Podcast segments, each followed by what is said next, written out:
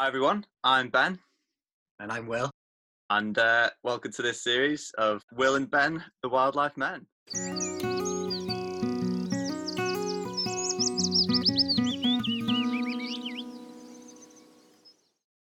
Hi, Ben. How are you? Not bad. Good to see you, Will. Are you excited for International Mountains Day?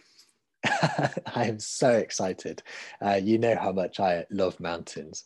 And um, I saw your photo from the other day of looking out over Snowdonia, and I would love to be back at home at the moment, seeing all those snow-capped hills. Oh, so cool.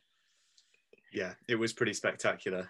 Um, but I mean, your work in the mountains has uh, taken you to some pretty spectacular places as well. It must ring ring quite true having a, a, a day to celebrate the importance of the mountains for biodiversity. I mean, yeah, Absolutely. I mean, we were half joking about the being excited for Mountain Day, but genuinely they are so so important. And as you say, my work um, relies on them so heavily. So through my studies as being an insect migration scientist, I um, I go to the Pyrenees every autumn, and I go there to because they act as like this big this big funnel basically for the insects. So I mean, you know, there's trillions of insects which migrate south in Europe every single autumn, and they fly down over the plains of Europe using using winds going the right direction, using a sun compass to tell them which way they go, and then they reach this huge geographic barrier, which is the Pyrenees,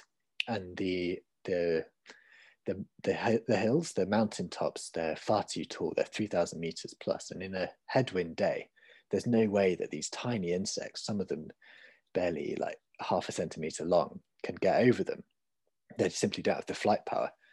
Um, and so what they do is the insects get channeled by the really steep sided mountain valleys and up and then they go over these passes which are the lowest points between the mountain tops and this is this amazing type of geography is really great for us as scientists because we can stand on the these migratory passes, these low passes, and catch the insects as they go over overhead, or, or in uh, quite a lot of cases actually by our feet because they're battling the um, battling the elements as they go over. And oh, yeah, it's so important for mountains for so many different reasons. So uh, what else? There's so last year we were doing some studies using bats and that all these um, insects being funneled through these tiny little um, cols like millions and millions of insects are going through them.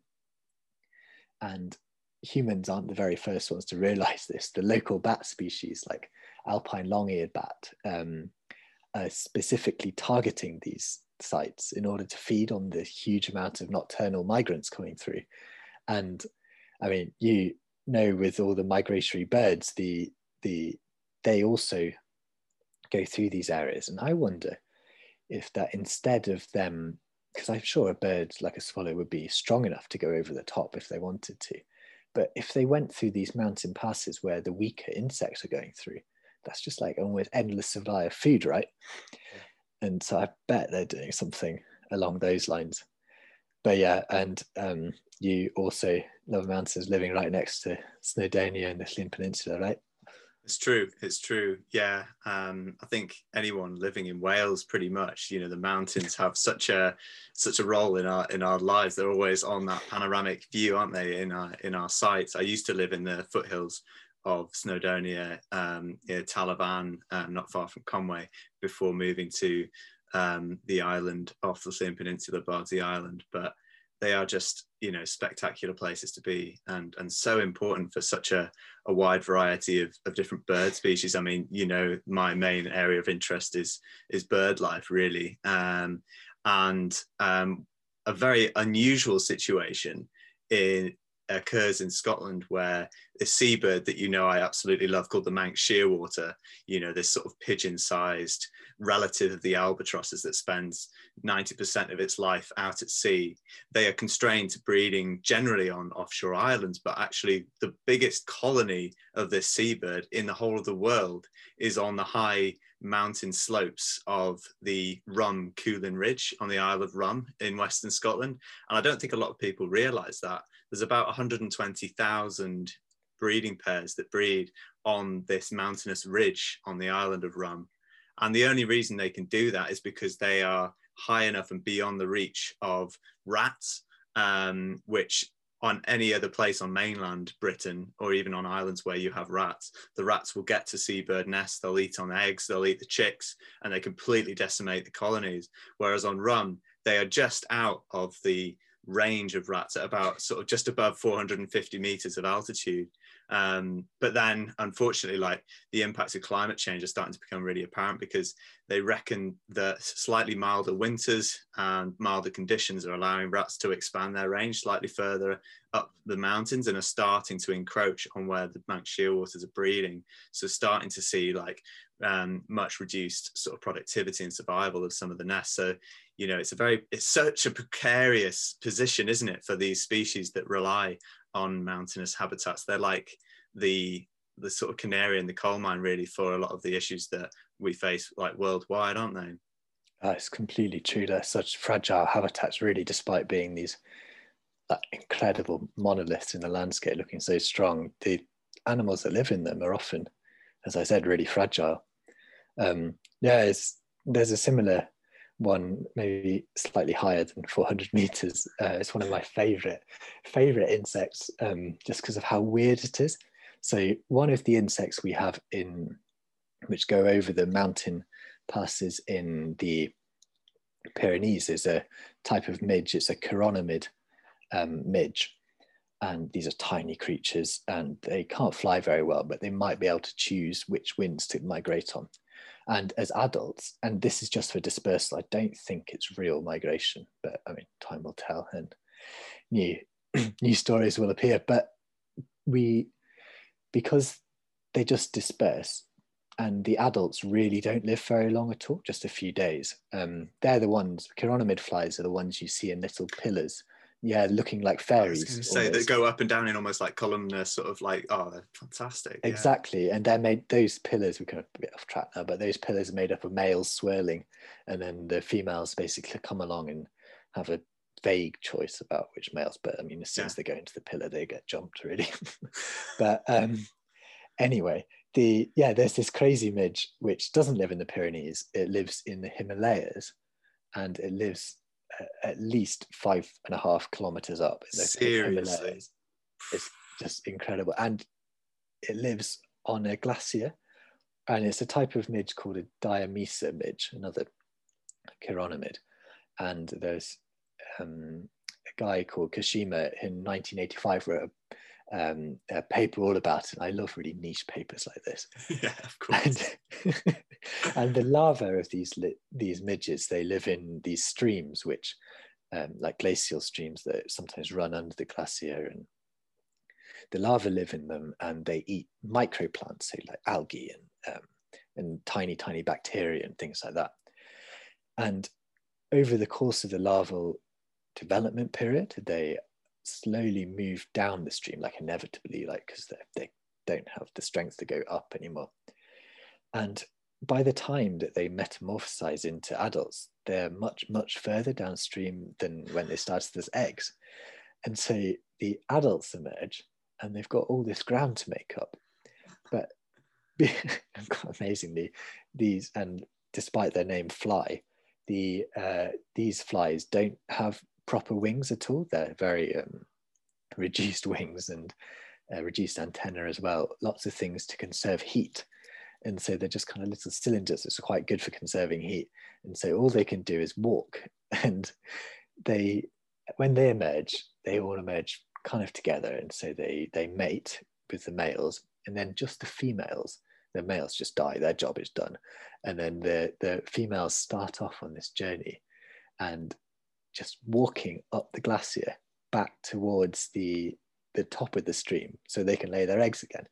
And which is amazing just these tiny little insects doing this really quite a long journey but they have to go they go in a straight line and they in part use the slope gradients to know where to go but also these minuscule insects barely four or five millimeters long will use the sun as a compass in order to, or at least use the sun in order to keep a straight line.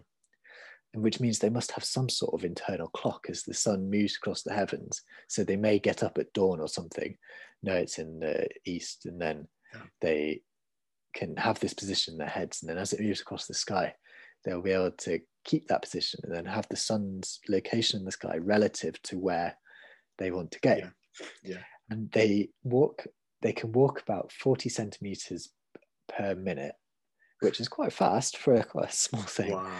And it's thought that they walk at least, a, or they're found to be walking at least a kilometer up the glacier, and um, and probably further. And they do it in such cold temperatures. They've been seen to be active in minus 16 really? Celsius, which I think is one of the coldest insect habitats or that you can find active insects wow. in.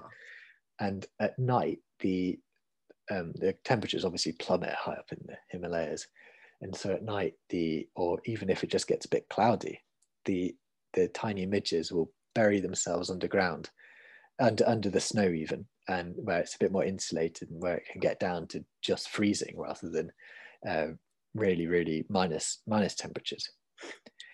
But I mean, now they're back up at the very start of the or where they want to lay their eggs again, but it's getting towards winter, and so if they laid their eggs now, they're very likely to die because eggs are fairly unprotected. Yeah. And, and the larvae, if they hatch, they might not have anything to eat, and, or maybe even the streams would freeze up. And so, amazingly, for like the chironomid fly, which, as I said earlier, the ones we catch only live for a few days. Yeah. This one is able to, or it's thought, because it was found full of fat and full of eggs at the start of winter, to actually overwinter um, by burying itself under the snow so it's insulated. And which is fascinating for such a tiny, tiny fly to be able to do it. Sleeps under the snow um, all winter and then relays its eggs in the summer or the early spring when the stream restarts. And then the cycle just continues this incredible, incredible, journey made by the female flies up and then down and up and then down. Oh, that's cool. that's just that's just mind blowing, isn't it? Something so small existing in such a harsh environment. I mean, that's you know the these areas of mountainous habitats and such extreme conditions just precipitate such incredible adaptations and morphologies in species, don't they? Exactly, um, like th- that sort of thing could not have evolved anywhere else. No. It's so like so specialized to live in a glacier. Yeah and yeah. it just shows like the sheer variety of life and how important it is and yeah. also but of course we all know the, the glaciers are uh, uh, are retreating massively due to climate change yeah. and so it's and we know so little i'm sure there's so much more yeah. fascinating stories like that that are yet to be found and potentially may never be found if we don't raise more awareness about these mountains and show the wonder of the mountains. And that is something that this World or International Mountain Day uh, can really do. Yeah, absolutely. I think it's so important to have these, you know, awareness raising events to really throw a spotlight on the importance of conserving these habitats. I know it's the UN, you know, decade of ecosystem restoration, and the mountains is really high up on the list of you know sort of goals to look at conserving and even here in the uk you know we can see the impacts you know species that exist in these you know the very edges of their range in Europe because they can only exist in such cold habitats like on the top of the mountains you've got like ptarmigan which you know obviously they turn you know white plumage in winter to be able to um, blend into the snowy landscapes that we you know usually have had, but obviously with the threat of things like climate change, that might be completely dysfunctional if we don't have any snow cover. And then yeah. species that breed up in the mountains, like snow buntings on the tops of the cairngorms and dotterels, um, and all these species that exist in these places, they're such a precarious thing. But you know, it is it is just so worth drawing attention and, and, studying and researching these things like you are doing you know in the tops of mountain passes in, in pyrenees it's such important work um, but yeah, that that is an, an, absolutely fascinating story. I hope I hope people enjoy that. I don't I don't think they were expecting to hear about mountain midges and Manx shearwaters on uh, International Mountains Day, were they? It's amazing what these animals can do. anyway, uh, amazing seeing you, talking to you, Ben. Um, hopefully, in a couple of weeks, we'll to get up some Snowdonia mountains together. Fingers crossed. That would be fantastic. Nice good. one, Will. See you soon. See you soon.